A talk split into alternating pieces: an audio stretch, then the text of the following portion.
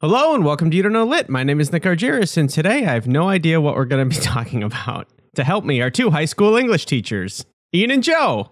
We are high school English teachers. Nick, it's back to school time. So we're Oh. going to talk about school, we're going to talk about education, and specifically, we're going to talk about a book that I read a few years ago called The Case Against Education Why the Education System is a Big Old Waste of Time and Money. Is the title really a It's okay. I big old big ol' waste? I, added don't. big ol'. Uh, hello, Nick. Hello, Joe.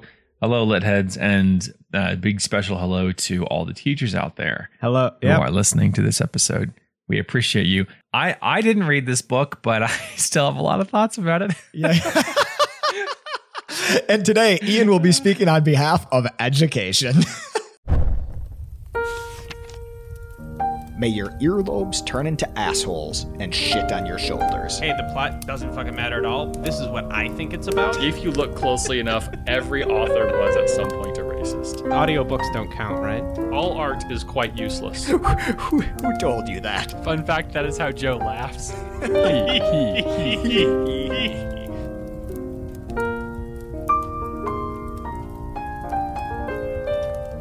Uh, I, I saw on Twitter that the, the author is going to debate Peter Singer, um, who is a notoriously, um, well, anyway, Peter Singer's a mess, and uh, um, and uh, I'm really wondering which of us here today, Joe, is is the Bryan Caplan and which is the Peter Singer. Which is the Peter Singer, yeah. Peter Singer, he's the one that says you should give away all your money, I think. Like he's all about for effective altruism.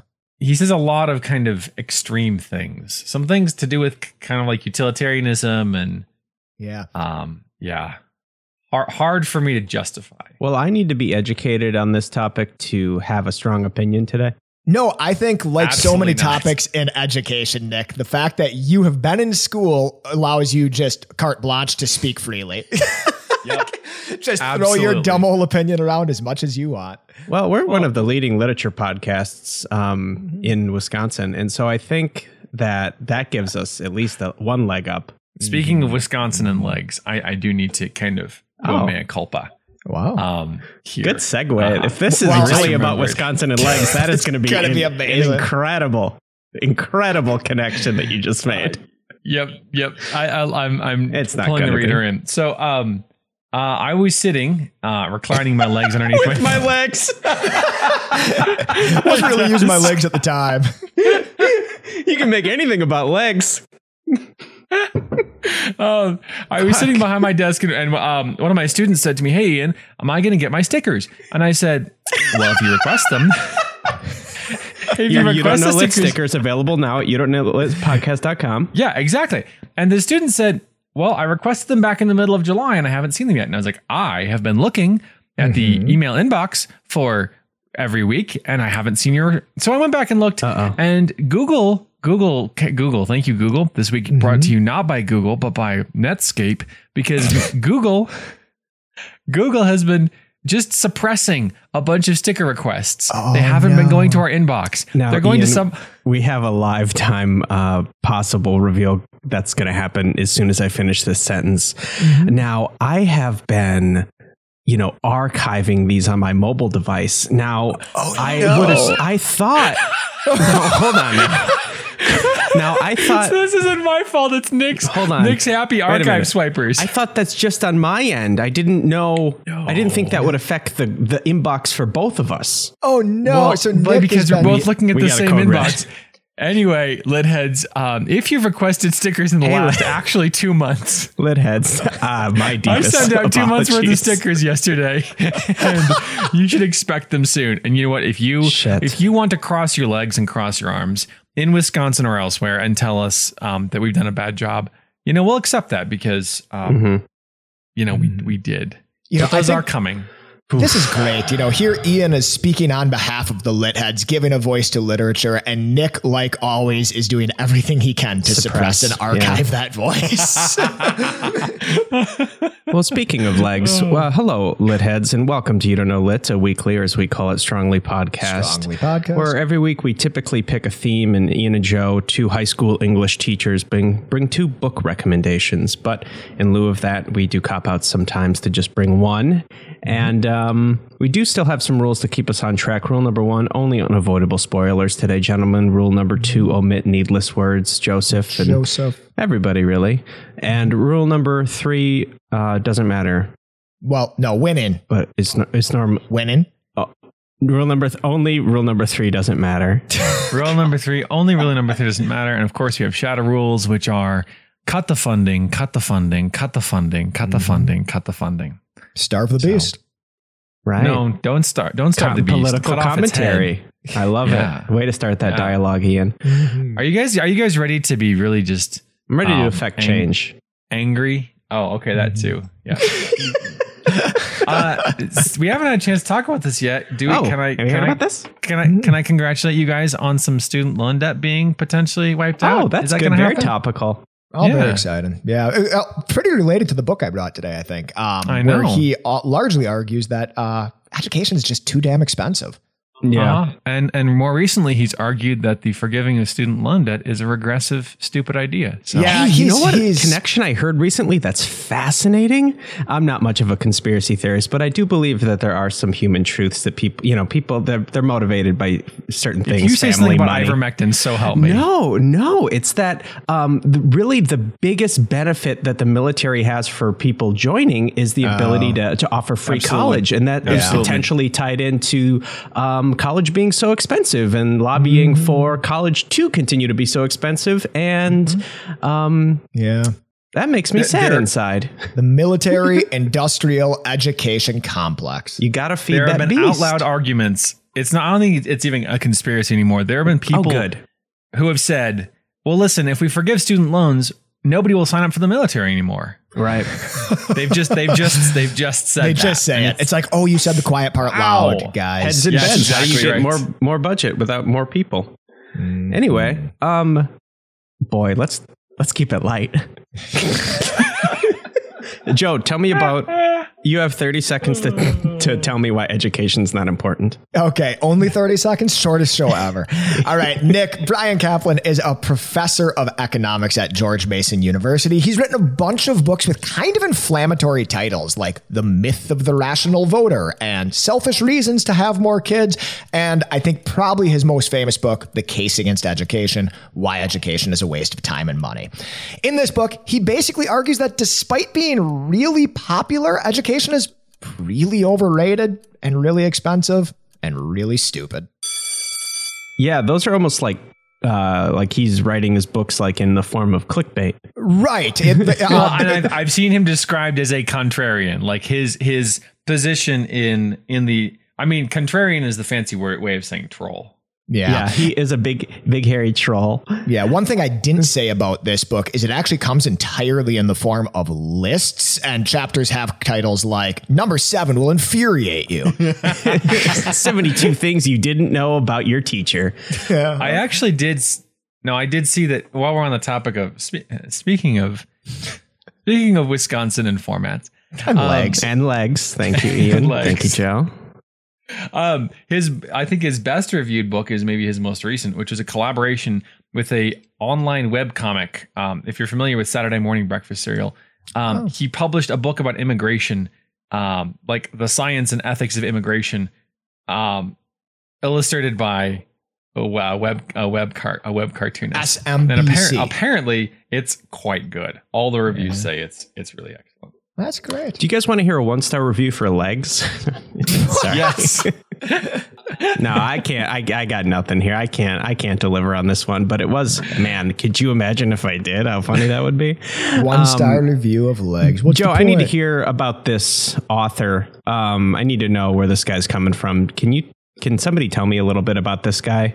Is he um, Just the devil's about him. advocate? Is he, you know, Al Pacino, or is he more of uh, a Keanu Reeves. The two types of person. yeah, there's two types of people in this world. Yeah, so I can tell you a little bit about this author. Um, I do think he's a contrarian. I, I shouldn't say I do. I do think he definitely is a contrarian. He has titles like "The Case Against Education" and "The Myth of the Rational Voter." Right? They do feel a little bit clickbaity. They you get your hackles up a little bit when you read these titles. Like you go on guard.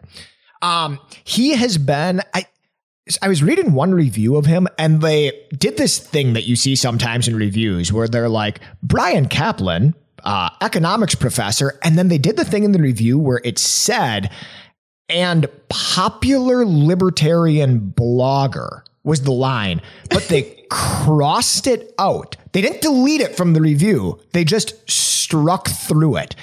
I don't know why they do that. Why do they do that, Nick? Well, I have no idea what in in the article. in the article. So it was like Bryan Caplan, economics professor and popular libertarian blogger, and then like the strike through, you know, format. Maybe was, it, it has something to do with um, retractions, you know, or, or updates on, Oh, on the article He's, without he's sh- with the- litigious. Yeah, Oh, maybe he maybe. sued them and sent them. He doesn't uh, like being called popular. he's like, I am I'm not, not popular. popular. Nobody likes me.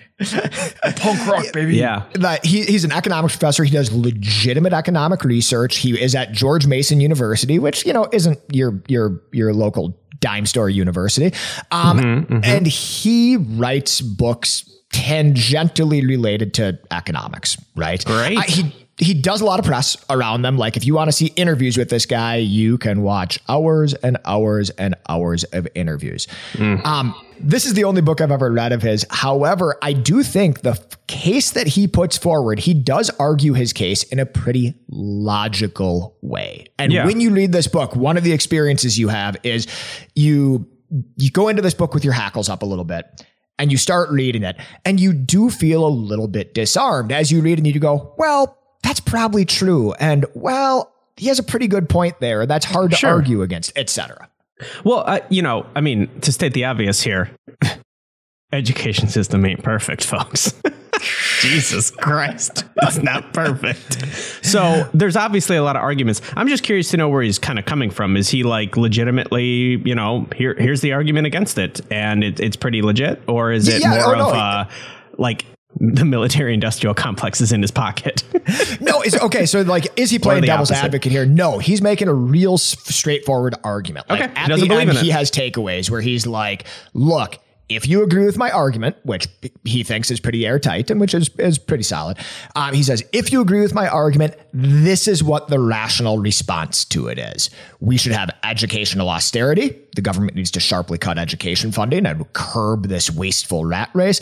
And we should have an increased doubling down on vocational education because practical skills are more socially valuable. Like that is the ultimate takeaway from this book. So it's not, he is not playing devil's advocate here. He's putting a very straightforward, very sincere argument together. so great. So no room for like compromise or like um, progress moving forward with with all parties. You so remember our shadow rules today. What were they again, funding. Ian? Cut, the funding. oh, cut, the Cut the funding. funding. Funding.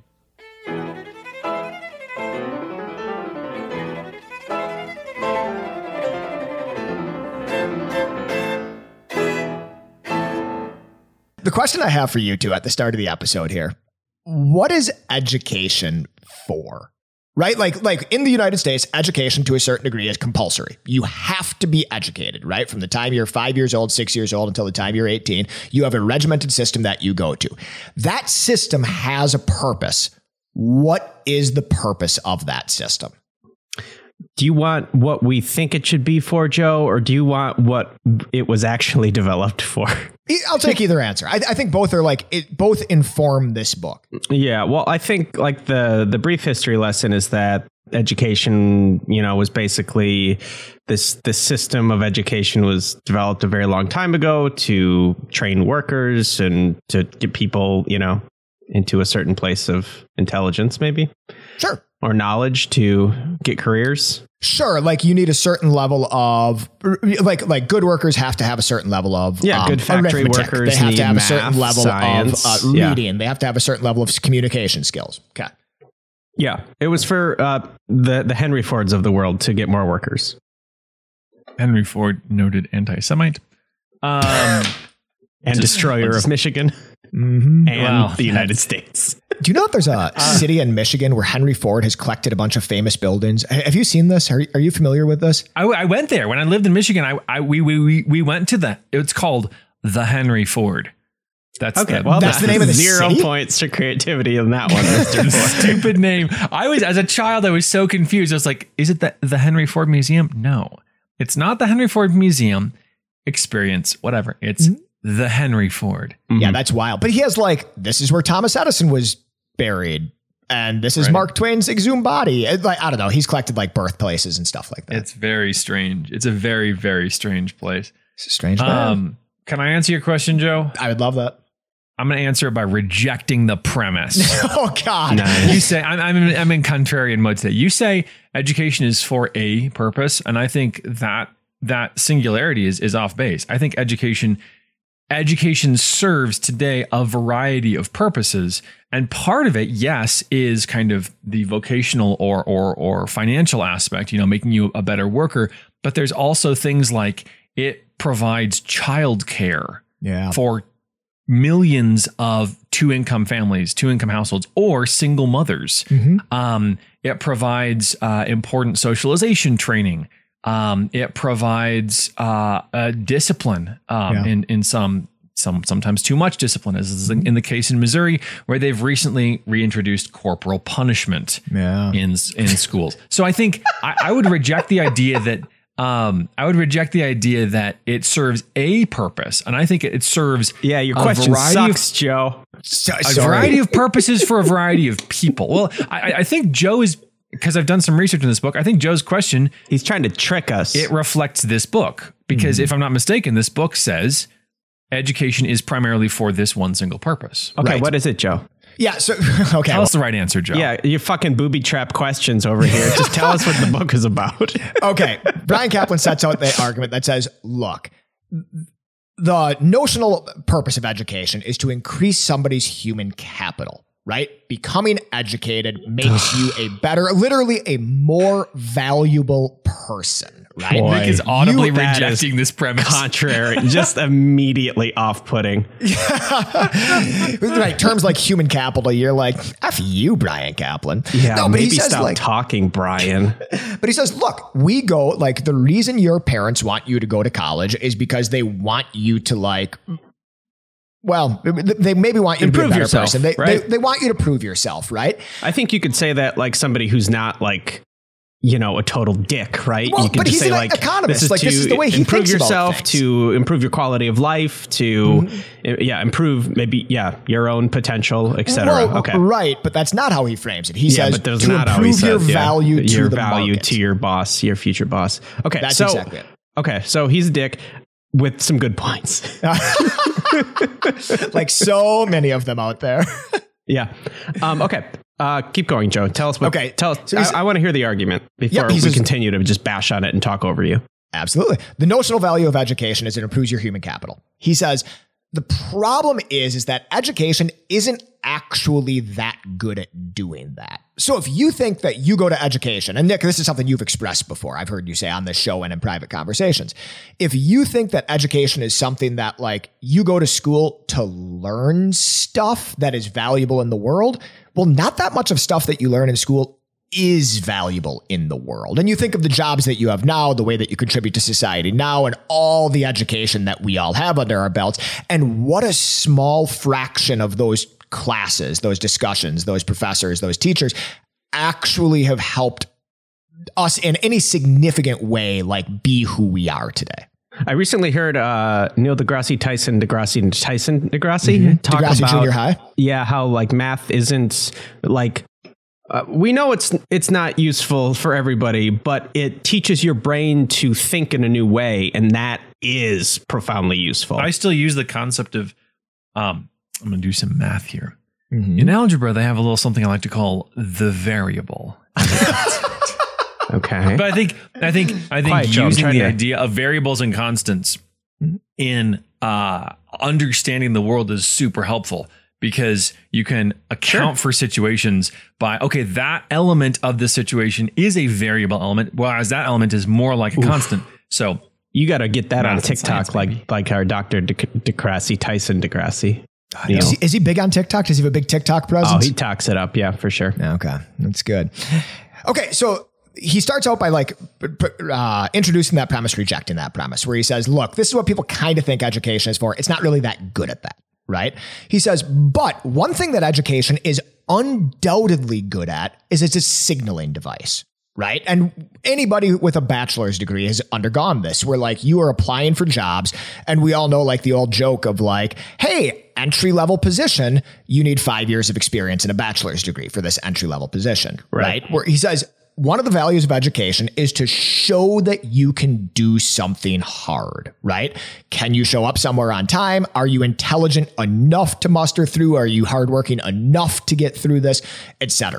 Education is a valuable signaling device. Keep going. So then, but the, the argument that he has against that is he says, well, look, education is a valuable signaling device, right? Like people with, and like a great example that he gives is he says, if you actually learned anything valuable in school, somebody with three quarters of a bachelor's degree would be three quarters as valuable as somebody who has gone through that last year and graduated. I don't. But they're okay. not, right? Yeah. Okay. You you you he, he lo- uh, you, you lost me. Keep going. Okay.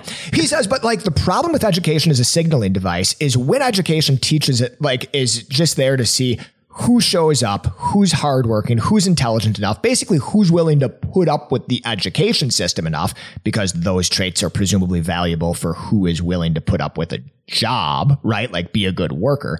He says, you get an inflation. You get signaling inflation, uh, where it's almost like people standing up at a concert. If we all agree to just sit down at the concert, we'll have a good view. It's gonna be a much better time. Have you ever sat down? It's great. You don't have to use your legs. Legs was a joke we made earlier. But as people start to stand up at a concert, by the end, everybody is standing up, it. and nobody has a better view than if they all just sat down to begin with. Um, so pretty much he says like, look, sure, education is a signaling device, but you end up with inflation around it, right? Where pretty soon the job that used to require a bachelor's degree now requires a master's degree, right? And he goes on to argue like, look, there are other ways to signal your social capital, right? Like it doesn't necessarily have to be with a four-year degree, a six-year degree, etc. Like Interesting, you okay. can like you could imagine a system or other countries have systems in which you signal your preparedness for a job by working a little miniature version of that job and excelling in it in the form of an apprenticeship or a journeyman or something like that. Um, you can signal your social capital by doing things like dressing nicely and showing up on time and replying to emails promptly or early in the morning, etc. So he says basically education doesn't actually teach you anything that's worthwhile. That's kind of prong one of this book. And even if you take education as a signaling device, there are so many other, he would say, more efficient ways, right? Cheaper ways to signal your worth as long as we can all get, get together on the same page and agree that those are sufficient. I'm just expecting um somebody to like wear a suit and open up their own hospital and be like, "Well, I'm going to be a doctor one day." Have you seen how nicely I'm dressed? And I did respond to your email at 5 Have you seen my signals? okay, what a stupidly flawed argument. Keep going, Joe.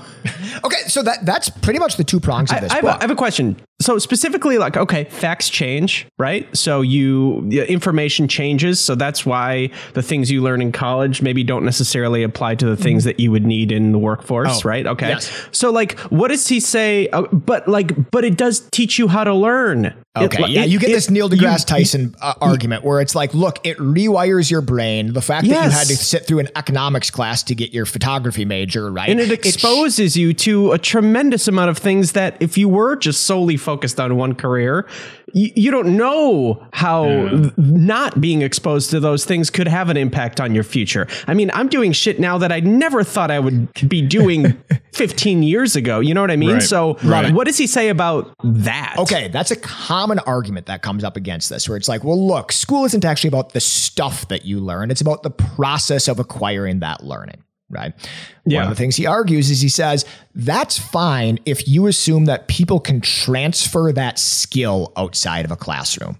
Right. But study after study, and he is an economist, this is like backed up with studies, show that people are really, really bad at the transfer of skills. And Ian, I bet you've seen this before. Um, Give me an one of the things- example. Yeah. yeah. So in an English department in school, right? Like we teach our students, among many, many other things, how to write, right? We teach them how to write well. We teach them how to write whatever. Yeah. One thing that we hear from other teachers all the time, history teachers, science teachers, whatever, when they require their students to do some writing in their class, is they come to us and they say, Hey, why can't these kids write? Like, like why can't our students write?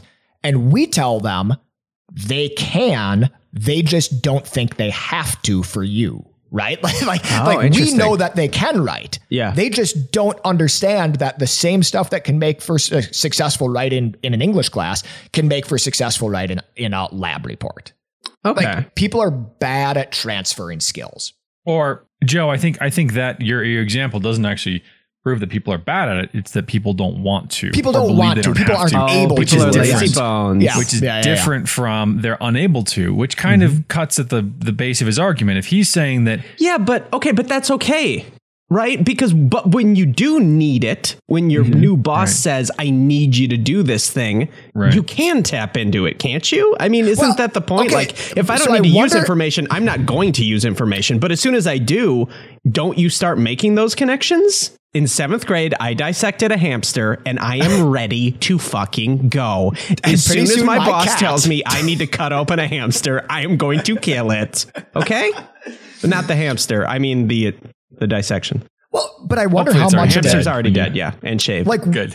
when I learn a new skill on the job or when you guys learn a new skill on the job, I don't think I often like go back to something I've learned in the past. I think more often than not, I look at examples of that thing being done well now and I figure it out. Like I rebuild it, right? Like Nick, when you figured out how to, right. So it's not like, oh, I learned something similar to this. It's, oh, let me figure out how to do this by looking at examples and mimicking them. Right. But okay, so all that aside, all that at the, at the end of the day, mm-hmm. At the end of the day, is what are the solutions that he puts forth? Because his argument of just don't do it is like doesn't sound like a great one. well, he does talk about like high level policy level solutions where he says, look, Ian Shadow rules. Step one, cut the funding, right? Educational austerity. Government needs to sharply cut education funding to curb this wasteful, wasteful practice, right? That's step one.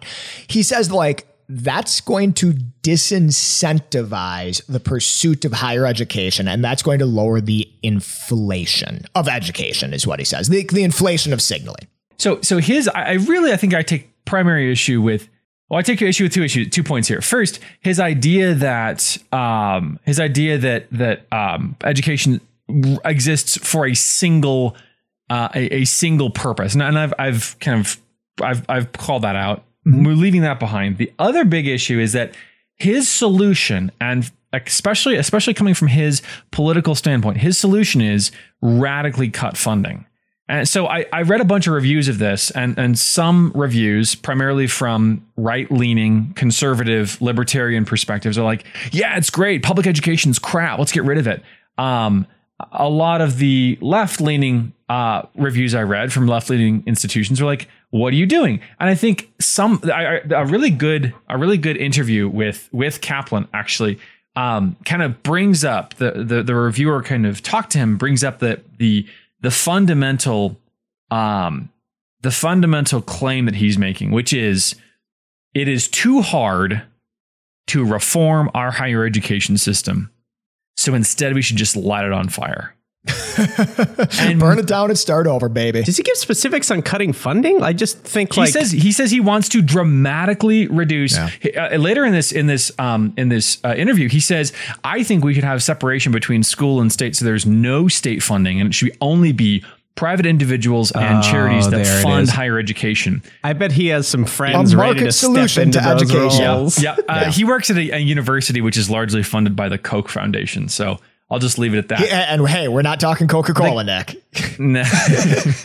the key point in this interview, um, the interviewer asks, the interviewer says, just because something is hard is not an argument against doing it. Yeah. And Caplan says, I think it is.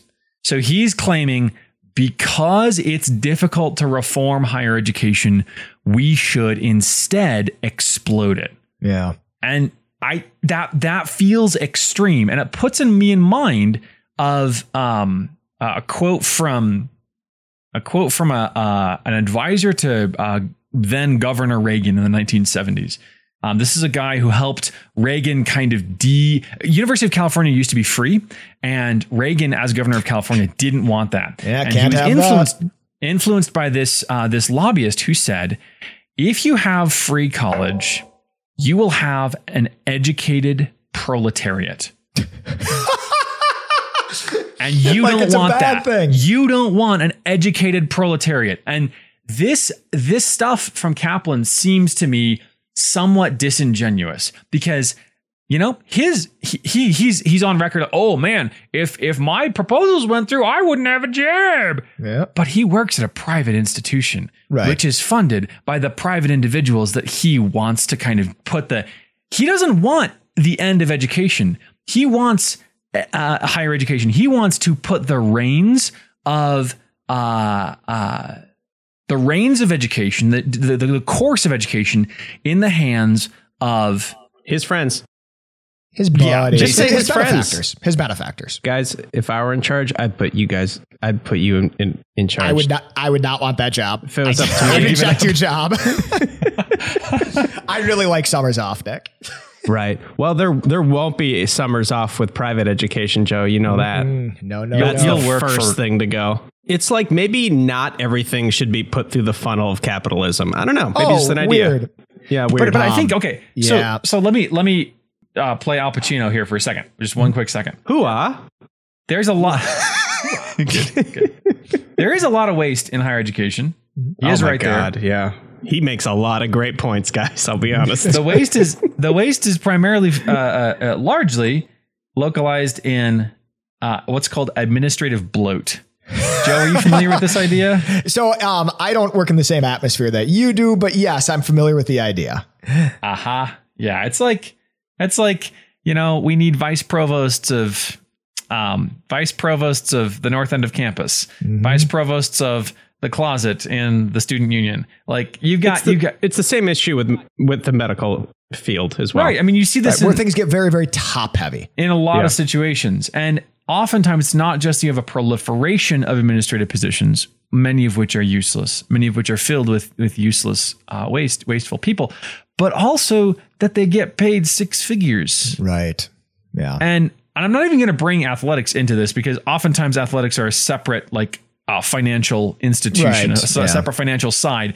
But just like in terms, there have been there have been studies um, back at, during COVID uh, when a bunch of uh, um, universities were laying off huge numbers of faculty um, because oh we don't have we can't support you anymore. Um, folks were tracking at the same time the raises that the university presidents were getting, and so the university president would get a fifteen million dollar raise, and then they would cut a bunch of faculty. And the question is, you know, like, are you, you're not really sa- are you really saving money? Um, so I think I think I would agree with his idea that some some austerity needs to happen, but the austerity should happen on the vice provosts of underwater basket weaving. Like it shouldn't happen on Whoa. the. I know. Yeah, I know. Nick, as go. Let's not somebody with a minor in basket basket weaving into weaving, this. Nick is very offended. Must we sacrifice the important things? Yeah. No, so I, I think Ian brings good points. And I think like when you read this book, it's very hard for it to, to to not be compelling, right? Like it is a pretty convincing argument as he put that he puts forward. And like Nick said, like I do think a lot of his points are like, uh, yeah, that does seem like that that does kind of line up with my experience. Um, the point that Nick touched on briefly, and and if you want to know kind of where I'm coming from here is Nick said, well, a lot of this stuff that you learn when you go through school, like you don't know when it's going to come up again. It's the idea of a liberal arts education where we're going to like broadly educate you, right? We're going to teach you not just about, you know, your underwater basket weaving, which you are going to do, you know, for the state for the next 30 years, but we are instead going to teach you like a little bit about what it means to be a human. Like you're going to study philosophy, you're going to study literature, you're going to study music, whatever that case is. I do think, you know, call me a romantic, call me an idealist, but I do think that is a tremendous value of education. Is it delivered efficiently?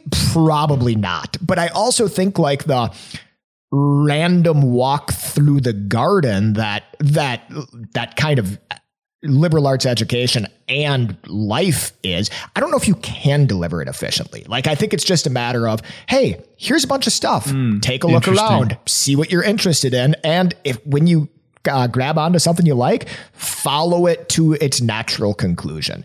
Um, I think that's a tremendous value of education. I think education helps us realize ourselves as people more fully. I think, um, yeah, I mean, uh, what, hey, we're not going to sit here and badmouth education, guys. We think it's kind of Uh, good. yeah, we're, it, we're in the pockets of education, I think. We're big education. This week's episode brought to you by the Koch brothers. sponsors. There's a quote from Shakespeare that I think pertains directly to this. Oh, I do think you want maybe to that's read where it? we should finish because I don't have I don't want to read a quote from this book. Okay. All right. Well, Should- then, hey, that- Joe, should anybody read this book? It's an interesting argument. It sounds like you. Yeah, I think it's an interesting argument, and I think it's a surprisingly compelling argument. Yeah, right? Like I do think that's the value of this book is you read it and you go like, oh no. I, I would imagine it's a pretty easy read too. yeah, More or less, It's pretty yeah. easy read. He doesn't get too much. Like he does support a lot of his a lot of his arguments with studies, but he doesn't get too deeply into the studies. Um, the Wikipedia page for this has like scientific formula on it and that like It's talking scary. about It's it is scary. really scary, but there's not so much of that in the book. Don't be Um, scared, I, I, want to, I want to call out something uh, interests like super interesting about what he's doing, uh, or, or or his his approach, uh, which I want. I think I I think I like, and I think I want to. I think I want to hang on to. Uh, are you fam- you guys are familiar with the Turing test, right? Alan Turing. Yeah, he he said uh, his his idea was we can we can test like can AI Im- imitate human beings? Like can AI, AI gain sentience or whatever? We can it deceive a person to make the person think that the chatbot is um, in fact a human? So uh, Caplan has this idea called the ideological Turing test, and he proposes um, we uh, uh, can we can you accurately state the views of your opponents to their satisfaction in a way that makes them like say yes that's what i agree with. And so like if you are say uh, anti-abortion uh, if you, you believe that, uh, that abortion should not be legal can you fairly honestly state the pro-abortion perspective in a way that a pro-abortion person could could be this is the Turing test bit could be deceived and think you are a um, a pro-abortion person Yep. and vice versa. And I think I think it's a really interesting idea about sort of civil discourse and considering the views of the of, of the of the other side. Um, and it's weirdly kind of it doesn't really match his his contrarian vibe because he's proposing that we uh, to be good debaters and good thinkers we should be able to engage with uh, understand the views of our opposition so that we could state them in a sympathetic way and then do whatever we want. Mm-hmm. and then yes and then do cut the funding cut the funding cut, the the, funding, funding, cut the cut funding. the funding, cut the funding.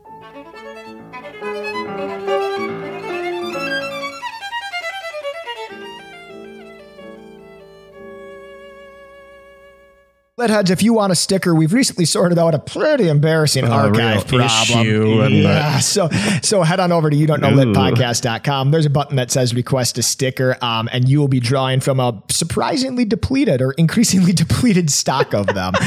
Um, after let's that, just put it this rate- way i had i had sent out a certain number of stickers and then after my uh, investigation into the archives, I've sent out nearly that number more. Right. So, Lynn, they're coming. Please keep requesting. I will check regularly. And They're on the way. um, our administrative assistant, who shall we not be named, Lead heads, if you were putting off uh, submitting a sticker request, um, now might be the time because we may have way less than we anticipated. Yeah, and, and we are on top of these requests. After that, Yep. let heads rate, Yep. subscribe, review, tell a bookish friend. Fire that and- intern. Yep, fire that intern. All right, Ian, take us away. I'm I'm going to read a quote from uh, one of Shakespeare's lesser known plays. It's called Henry VI Part Two. Um, there are three parts of Henry VI, and nobody reads any of the three parts. but no. Hey, Ian, what's Um, the only Shakespeare uh, writing to have two uh, apostrophes? Ooh, Love's Labor's Lost. I don't know. I don't really remember the answer. That might be right. Nick is, uh, in the spirit of Bryan Caplan, Nick is cutting the punchlines off of his jokes. He's cutting the funding, Yeah. the funding to the ends of his bits. We're this- cutting, cutting, cutting. All right, so this is a this is a quote from uh, from uh, this play, and like I say, not a lot not a lot of people have read it, but you've probably heard this this quote. Uh, there is a rebellion going on. Um, this is one of Shakespeare's uh, few representations of sort of civil unrest, and Shakespeare kind of represents these these rebels as well idiots, to put it lightly. Um, the, the, the leader the leader is a guy named Jack, and he's talking to a group of people, and Jack says. There shall be in England seven halfpenny loaves sold for a penny. The three hooped pot shall have ten hoops, and I'll make it felony to drink small beer. All the realms shall be in common, and in Cheapside shall my palfrey go to grass. And when I am king, as king I will be. Everyone says, Yeah, yeah, rebel, rebel. okay, Yes, I thank you. There shall be, when I am king, there shall be no money. All shall eat and drink on my credit, and I will apparel them all in one liver- livery, that they may agree like brothers and worship me their lord. And then somebody in the crowd shouts out, The first thing we do, let's kill all the lawyers.